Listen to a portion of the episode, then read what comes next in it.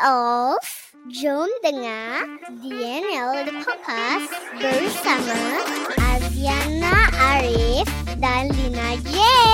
Dengar tau!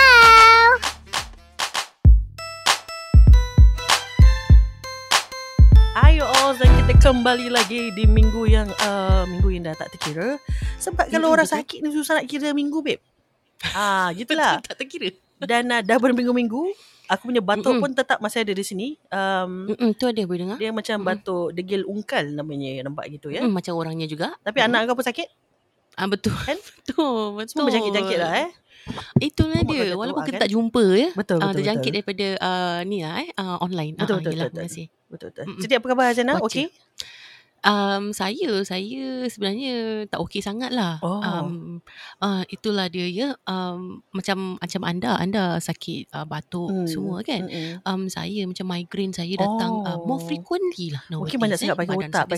Kadang-kadang kena migraine ni pun dia not everyone can feel that, because sometimes when you overuse your brain, maybe you also can get migraine. But there are some people who cannot get migraine, sis, because the brain hardly used.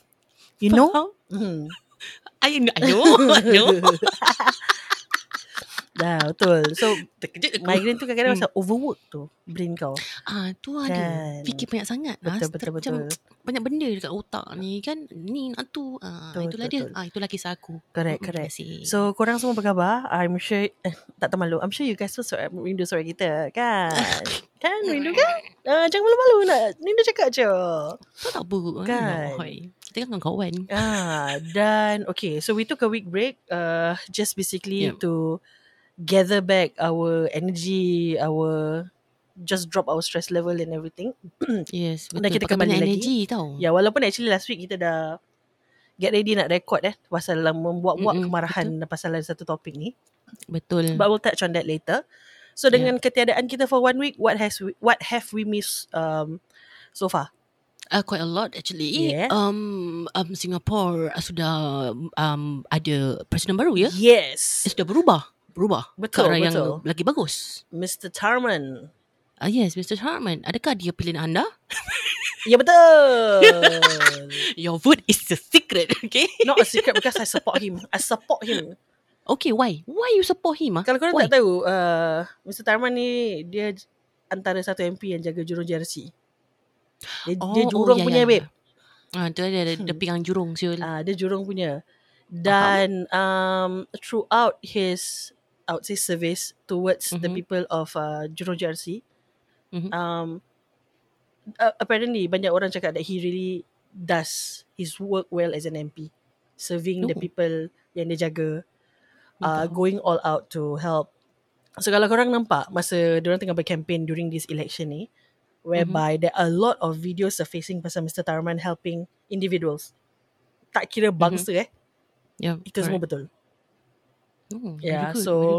I guess he's the kind of man who walks the talk. Then I just think that we should be proud that we have someone like that who walks the talk, who feels for the people, who feels for his people, and literally going to great lengths to help.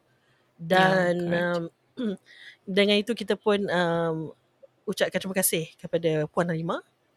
Terima kasih Puan Halimah. Tapi ada orang cakap, Kak Mah, terima kasih Kak Mah kerana telah menjalankan tugas dengan baik. Personal sangat Kak Mah. Kak Mah. Sekarang giliran Abang Man pula. Itulah dia Abang Man. Abang Man. Semoga ni semua apa orang cakap kata-kata manja lah. Abang Man, Kak Mah. Kena manja-manja lah. Kan presiden kita. Kalau kita tak manja, siapa lagi nak bermanja dengan dia? Tak kesajat. Sajat pula.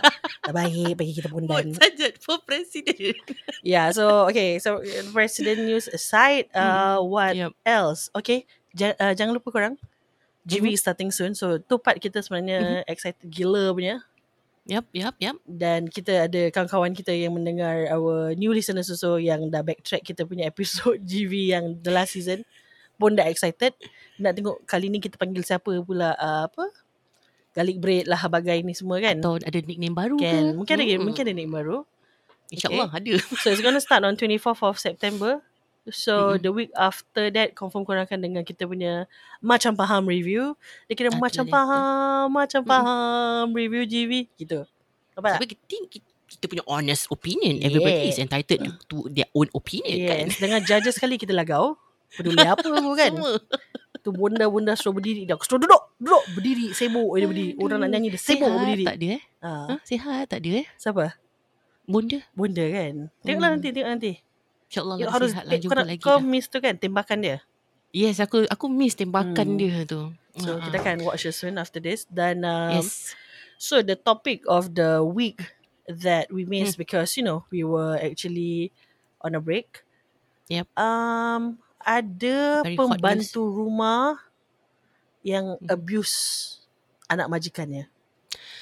Dan dia bukan sembarang abuse Betul. Sambung dengan Zena. Sebagai seorang ibu yang prihatin. Aku tak boleh. Kau sambung lah. Aku feel deeply affected, okay? Yeah. I am deeply affected. Yeah. So it's allegedly a sexual abuse whereby majikannya actually got snippets of si Bahlul ni rubbing anak majikannya to her sexual parts and even doing the unthinkable of aku nak cakap pun berat tau. Putting the finger inside. Yes, on the child. So pada aku that's just sick. Level binatang punya sick, you know. Dan sebagai seorang yang menjaga anak saudara about that age, a girl, aku bila baca news tu, I was like, I had to read it twice, you know.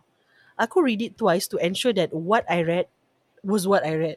Dan aku faham apa yang aku baca dengan betul. Yep. Because that's just another level of sick. You know? Tak so, aku send artikel tu kat kau. What was your first reaction when you read about that? Aku rasa macam nak bunuh orang. Kau faham tak? Kan? No, like... Kita tak promote violence, guys. Tapi... we don't promote. Yeah, but if you were to put yourself in the shoes of the parent of the child... Memang definitely police case lah. Kan? Aku rasa kalau gitu, malam ni aku rekod solo episode je. Sama ada nama aku dah keluar bertahun. Betul. Kau kena cari partner baru. Betul. Sama ada aku kena rekod solo episod ataupun tentunya kita ada kau dengan aku kat sebelah-sebelah. Kau tak. Oh kau pun kat sini. Kau pun ada. Kau pun ada gitu. Cuma benda sama. Cuma when I read the news, what I was so disturbed about was how did the parent macam dia dah suspect kan pasal benda-benda gini because anak dia was behaving in a very weird way and then they retrieve the footage from the camera CCTV and this Bahlul the maid actually even dia tahu certain angles ada camera so dia blind peng spot. Badan dia kan dia pergi kat the blind spot area so that's just sick but yang like aku nak tahu macam mana parents dia bila dah dapat tahu pasal benda ni like don't just go charging at the helper. Kan. How did they remain calm, babe? Kan. Okay, aku share with you something, okay? I have a helper, alright? My first helper was a Philippine helper, okay? At first, she was good and everything. But then, after a while, kau tahulah standard lah manusia lah, kan? Semangat dominate. And after a while, they start to slack and everything. Pernah sekali dia belikan anak aku makan tau. Anak aku yang umur 6 tahun ni, Adam.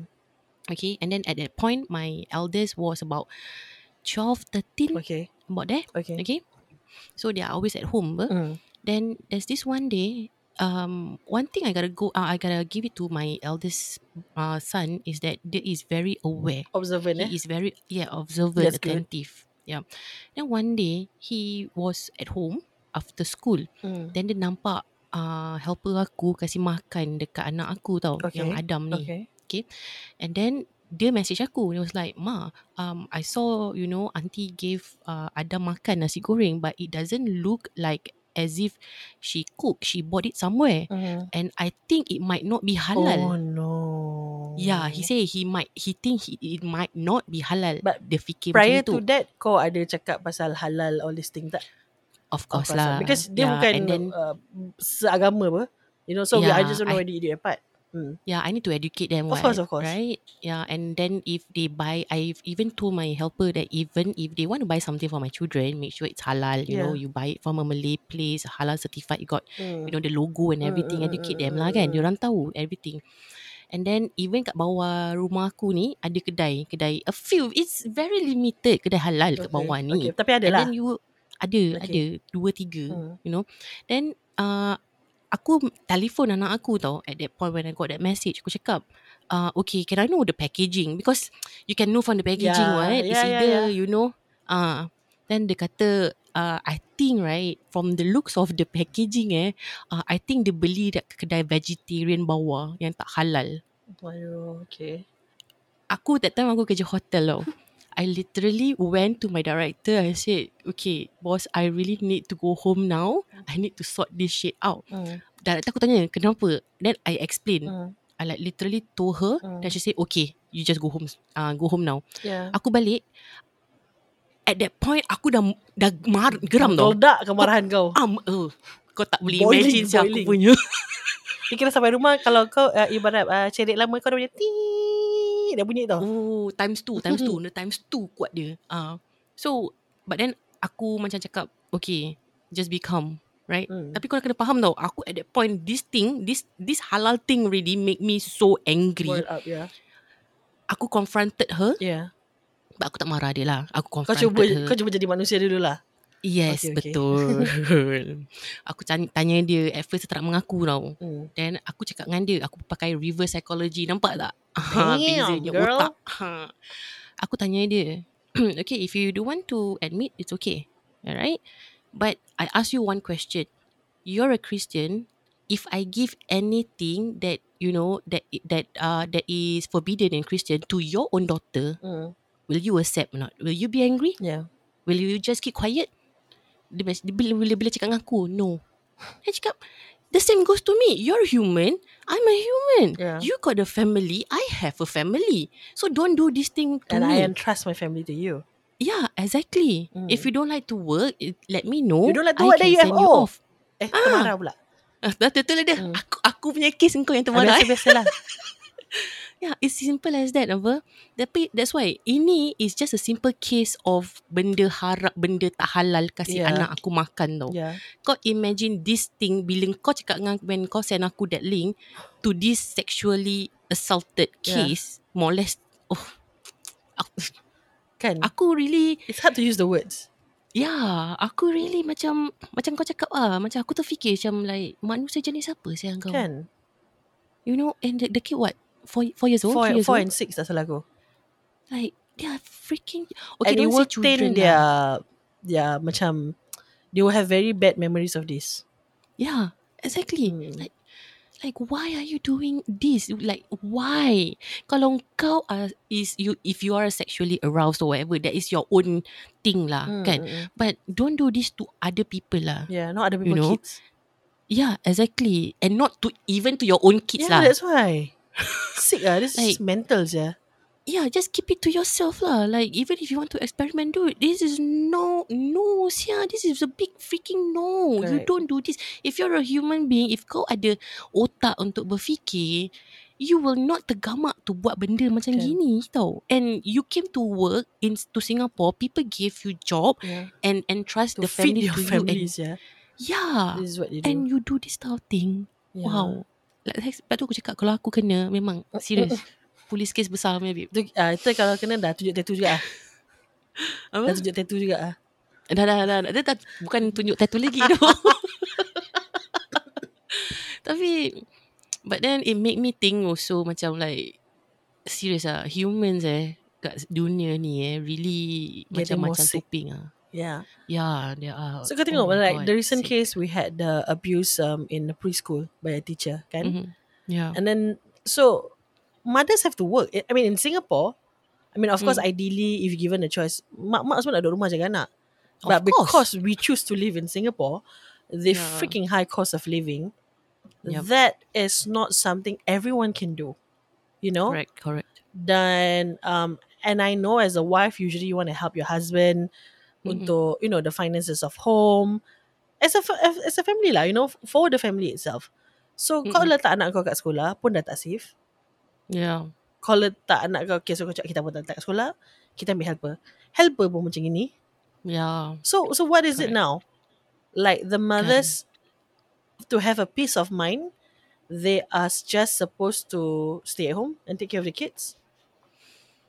At the expense of not being financially balanced in the family. Yeah. You know?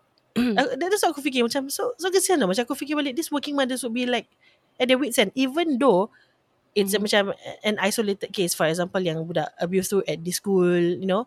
But as mothers, aku rasa mesti ada terdetik kat fikiran kau. Kalau sekolah ni boleh buat, takkan how I know selama ni anak aku tak kena tu. Betul. You know, correct. So even pasal this case, I was reading a post a few two days ago. So Neelofa nak masukkan anak dia first Bilal already in preschool. Wow. So she was also worried that when she asked a few of the schools, diorang kata tak ada CCTV ataupun tak boleh access CCTV.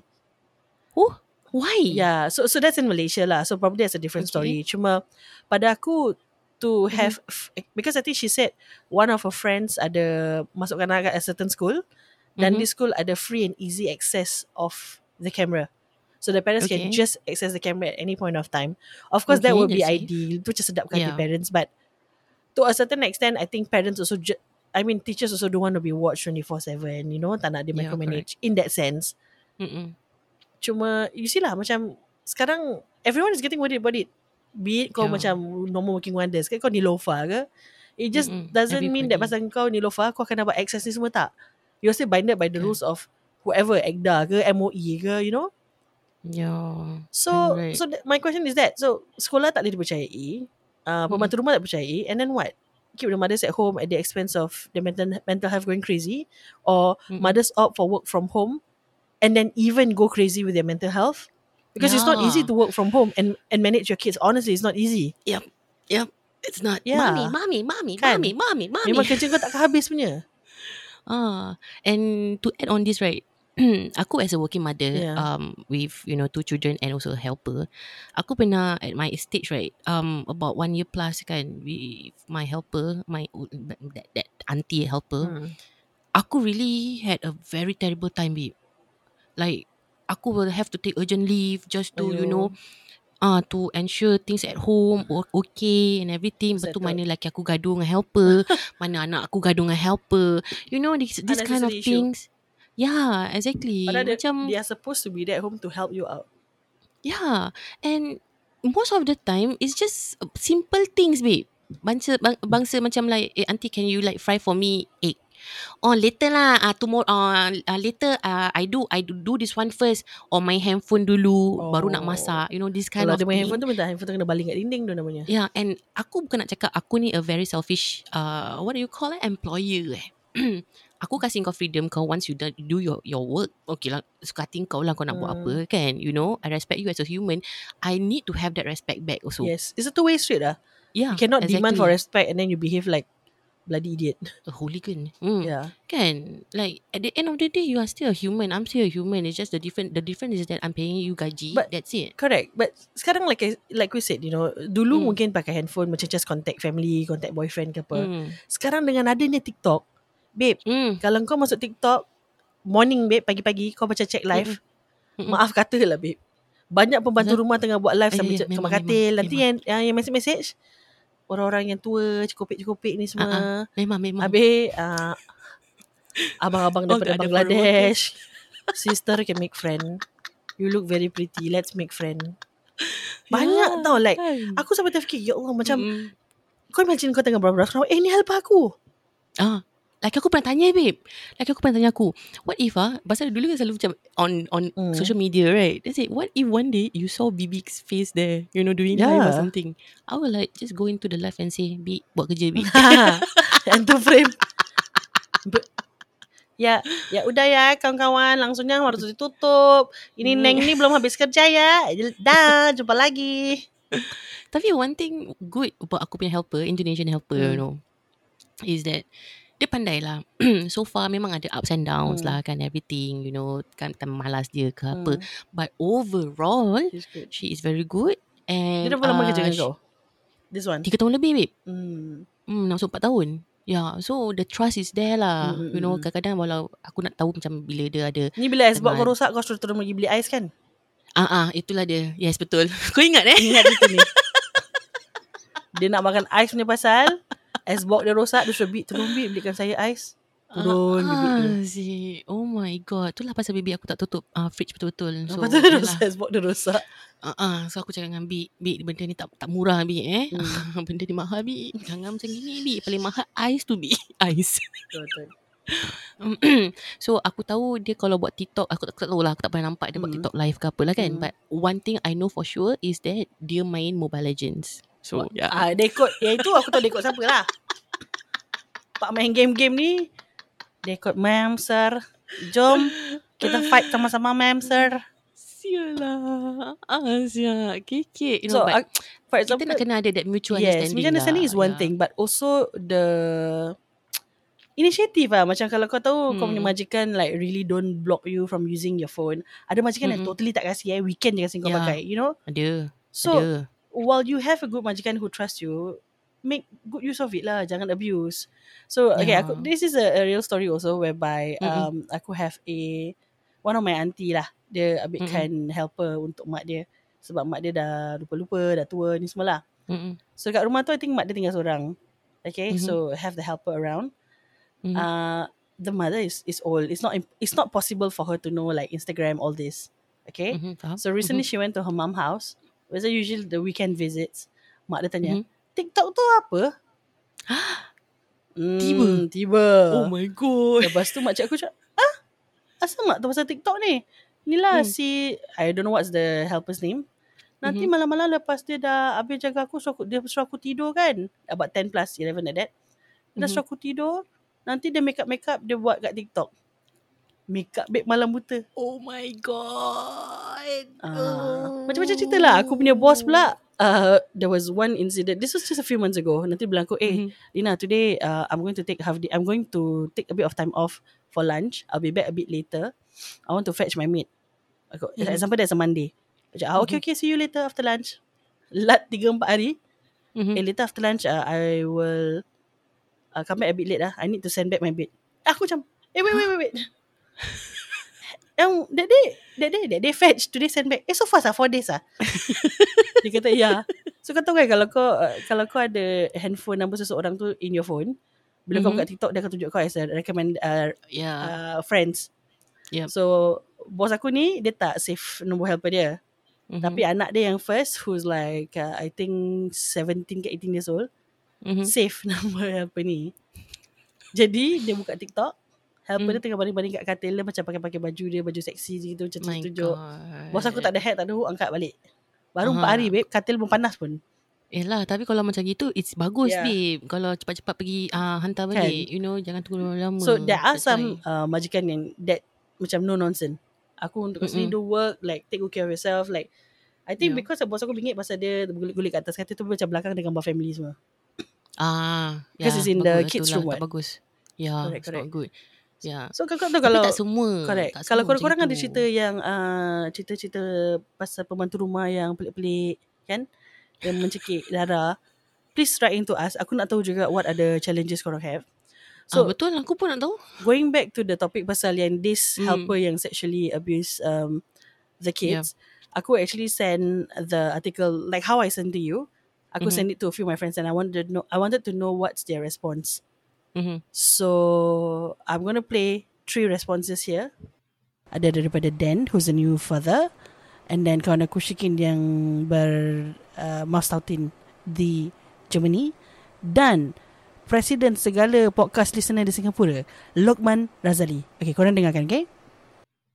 Okay babe, aku just read the article. It's appalling lah. It's fucking appalling to just see and read the entire context of the article itself. Aku just cannot brain. Kau tanya aku review, aku tak tahu apa nak review, because aku just shocked. Aku just shocked that it happened locally. Sial lah, aku ada anak perempuan Syul. Imagine it to be done to my daughter. Aku dah sial lah babe. Like, aku tak tahu whether aku geram or aku disappointed for the fact that to have a proper care for an infant child, it can be really a challenge. Aku just shocked. La ilaha illa anta subhan inni kuntu minaz zalimin. Ya Allah, aku baca benda tu dah maki-maki. So sekarang aku kena baca doa-doa sikit lah. Aku pun baca ada artikel dia pasal this girl macam so-called be molested by the helper. Aku situ boleh jadi gila siap. Itu sebab nowadays the parents, especially one, either the mother or the father, who choose to become like the full-time house husband or wife tau. Pasal diorang macam susah nak trust the helper nowadays. Kau tengoklah, macam gini me helper lagi baik kau revoke sudah Sul. Kau nak bedal fikir dua kali pun aku dah. Barang licik aku terus kasih silent killer by revoke diorang punya diorang punya employment ID dah jalan. Hang memang haram jadah. So itu dia. Kawan-kawan aku ada yang vulgar, ada yang istighfar panjang. Basically kawan-kawan aku ni friendship dia balance lah. Ada yang ke arah keislaman, ada yang macam mencarut. Jadi balance. Hidup aku ni balance dengan kawan-kawan macam ni. Best of two worlds lah. Correct. So that's both our parents. The male voice is Daniel. Daniel is a new father to a baby girl. So he was pretty much very affected when he saw the article. Kawan aku Lisa tu has 4 boys. But bila dia baca pun, I mean she doesn't stay in Singapore. So dia macam cakap, this is just too much. What's happening to Singapore basically. Macam menggila benda kat Singapore ni. But like cases one after another. Kan. And this happened to a girl. Yeah. A baby girl. Right. So kau imagine kalau dia boleh buat benda tu tak? Yeah. Benda-benda dekat a girl. Yeah. Aku tak rasa they will not, you know, some will go for the boys. Yeah. Like aku really tak boleh, aku tak nak fikir. Kau faham tak? Because the more you think, right, akan jejaskan kau punya mental health. Correct. Because I'm a mother, like I don't want this type of thing to happen to my children, you know. Because kalau like I just feel so sorry for the parents. Yes. Okay, because they were not there. They must also be feeling guilty in the sense that why they let this happen. Padahal diorang just tak pergi kerja je. Have a peace of mind having a helper to jaga anak. It's not their mistakes. Yeah, so I just want to say to the parents that you have tried your best. Yeah. You have given the best. You really, you know, there is when bad things like this happen, right? We really have no choice. It's really unfortunate. It's really an unfortunate event. But no one asked for this, honestly. Yeah, exactly. But moving on, I really hope that, you know, the children will get proper attention, close attention also. Yeah, or maybe counselling if they really need to talk or be more attentive to them. It has to go on for a few years, even though the child is still small, because they remember. Kids as young as 4 years old remember things. Like my niece is 6 now. She still tell me things that she remembered when she was 4 years old, and that thing really did happen at that point of time. Yep. So it's not easy being the parents, definitely. Dan, tapi aku tabik hormat dengan kesabaran diorang. Like I don't know where you got it from. Yeah, but I would not have been able to do that lah. Same. Aku dan Aziana akan berpimpin tangan dan masuk ke rumah batu bersama. Yep, correct. Pasal macam tu macam pasal kita. Pasal bila kau nampak video tu, bila kau nampak post tu, don't you think your first reaction is to swing, just to take a swing?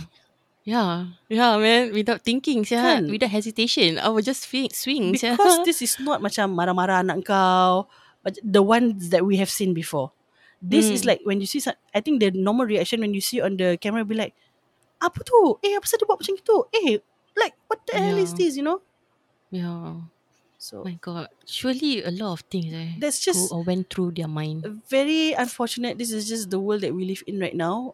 It's just happened that, especially in Singapore, the past month has been crazy, filled with crazy news. But it's good that benda-benda gila gini surfacing. It acts as a reminder to others like, don't you dare do this kind of shit in school, you know. If you're a teacher, you don't like it, resign. Please resign. You will get better job outside that matches your personality. Yeah, you know. Correct. Then it's also a good reminder for helpers that the camera is there for a reason. There are repercussions to your actions. Yeah. Like the law in Singapore tak pernah tidur. Kau tak akan boleh cabutnya. And also good thing they place a CCTV inside their house, you know. Yes. Pada aku penting lah. Kalau kau dah nak kecil, pada aku penting gila. Babe, laki aku at first kan dia tak nak pasang CCTV tu, babe. Aku was like, why? Mungkin dia takut pasal you know, the helper what? Generally female. So okay. Macam there might be some cases, not to say it's your family, but some cases whereby there are men who abuse this camera to fit their weird needs whatsoever. So mungkin pada aku lah, mungkin laki kau just want to be safe, tak nak macam blame, don't want to be blamed. You never know when you get a mental helper, babe. Dia akan turn the table exactly. Like, oh selama ni ibu gini kerana ibu mau lihat saya. You never know when you get crazy people like that. Yeah, so I guess that's where your husband was coming from. Tak nak ah, macam, you know, if you want to leave my house, I'm going to go based on trust. Like, I don't want to see anything. I don't want to be blamed for anything. Maybe. Oh, but of course, you as a female, like, dude, I'm a data-driven person, yeah? When I first had an helper, right, engaged an helper, 6 months, no CCTV. Then after that, I find this helper very fishy, ah. Why? Then I told my husband, I know you said no to CCTV, but bloody hell, I'm going to install one because I feel something is fishy. Uh-huh. Aku install. The first day, aku install. But kau install, kau ada bilang helper kau ke tak bilang? Tak bilang. Okay. Aku install malam. Uh-huh. Then, when dia bangun, then it's already there. The first day, the first video that I caught her doing was, everybody have a dining table. Of course lah. Okay. What do you use to clean the dining table? You tell me. Tuala, solution. Cloth. Yalah, tuala lah. Yeah. Kain buruk ke, kain apa ke. The first video aku caught, helper aku, cleaning the dining table pakai sapu, bro. Pakai sapu. Sapu. Yang kau buat sapu lantai, dia sapu lantai. Oh my god. Ini minta kena perempat dengan penyapu ni. Sial. Kau tak terkejut? Aku terkejut, babe. Aku dengan adik aku. Pasal that time, at that point, adik aku dengan aku tinggal kat situ tau. So aku like, okay, kita tengok first video lah gitu, macam gitu. Sekali aku dengan adik aku nampak terkejut. So you went from 0 to 100 very fast. Yeah man. Then I'm like, what the hell? Aku tunjuk siya aku punya helper like, what are you doing? Habis? Like, auntie, make sure use cloth you don't use the broom I broom your face. No lah, I didn't say that to her lah. I just say make sure you use the cloth next time. I don't want to see this type of nonsense. Tapi bukan kat negeri diorang, diorang pakai gitu pun, babe. I mean, if let's say, dining table, kita makan apa? Most of the time, kita makan nasi, starch lah. Karbo semua ni ada starch. Benda tu aku melekat dekat penyapu apa? And aku punya TV console. Yes, my TV console. Yeah. My TV console don't have anything. Okay, I don't put decoration or anything. Nothing. Okay. Very easy if you use dust the cloth. You swipe one time. Whether duster ke, tuala ke, okay. No, same broom also. Go and swipe the console. Kalau aku like, kalau tak, aku swipe. Aduh. Sebab tu bukan. Lepas tu kau tak confiscate penyapu tu. This one you misuse, I'll confiscate it. Sebab tu kadang-kadang macam like pada aku kan, if you for CCTV, I need it because of this type of thing lah. Because sometimes kita akan rasa tau. But did she know that she was wrong, or she genuinely didn't know she cannot use the penyapu on the table? No, she know she was wrong. So dia mesti sengaja lah. Ya. Malas. Yep. So tak, kalau kau pun nak pakai toilet lap kat lantai tu, kau sapu lah. Kan, like it's not, rumah aku bukannya rumah 2 tingkat, 3 tingkat. Rumah 3 bilik je kot. Rumah kecil je kot. Like what's so much to clean? There's nothing to clean, you know. Correct. And with her, I even have to like, aku balik rumah, aku even have to cook, okay? She cannot cook anything. Yeah, so I have to cook for everybody before I leave. Then I come back, I need to cook. Okay, that's normal lah. It's okay, but so kerja dia just cleaning untuk kemas rumah. Just cleaning also dia pakai broom. Aduh, dia pakai liau tu broom satu rumah. So that was the last day dia nampak broom kat rumah kau, atau kau buang. Because of you, no more broom in this house. No more broom. Terus aku pakai cordlessnya vacuum. Kalau dia vacuum tapi dia, kau pun tak tahu nak cakap siap. Tu tak tahu. Nasib baik lah, alhamdulillah lah, tak nampak lah. Nampak dia wipe lah. Pelik, seriously pelik lah dia. So kesimpulannya, kita tak boleh percaya 100% lah kepada manusia. Itulah dia. Dan kita nak kena banyak bersabar lah kadang-kadang. Aku pernah dengar cerita, this came from one of my mom's friend. Dia pernah ada ambil satu, dah lama lah cerita ni, satu helper daripada Sri Lanka. Okay. So that was some time ago. Dan aku rasa klik mak aku ni is an Indian klik, tak salah akulah. So dia ambil Sri Lanka tu, bagus. Made pagi-pagi. So the first day datang biasalah macam orientation kau ajar gini-gini semua. The second day pukul 4.30 pagi dia dah bangun. Macam kita macam mak aku ni kawan dengar lah bunyi pintu dah bunyi semua macam, oh wow, 4.30 pagi dah bangun siang sih. Tu ada. Kau tak apa dia buat? Pergi toilet lepas tu masuk balik tidur? Tak. Cari so, makan dulu. Mak aku punya kawan mak aku ni keluar lah, kira macam oh nak applaud her for macam common sense, initiative bangun ni semua kan. Dan at the same time macam kalau dah terbangun tersadar je lah. So kawan mak aku nampak dia macam tengah cek-cek barang. So mak aku cakap, eh what you looking for, maybe I can help you. Dia nak cari baldi, babe. Okay, baldi. Nak mandilah mungkin, I don't know. Mungkin baldi. Lepas tu dia minta tuala.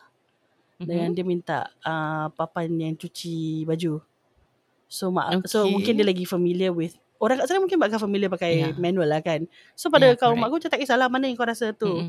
Lagipun they will take some time for them to learn washing machine. Yeah, correct. So dah kasi gini, so assume nak cuci baju, nak mandi ni semua. Sekejap lagi dia pergi depan pintu. Dia cakap, so where can I go and do this? Kau faham tak? Do what? Washing clothes lah? Dia nak pergi dia nak pergi cari macam yang tepi-tepi. Kau tahu orang-orang kat sana kan macam tepi macam bukan laut lah, tepi apa tu? Tepi longkang, sungai. Tepi sungai. Longkang.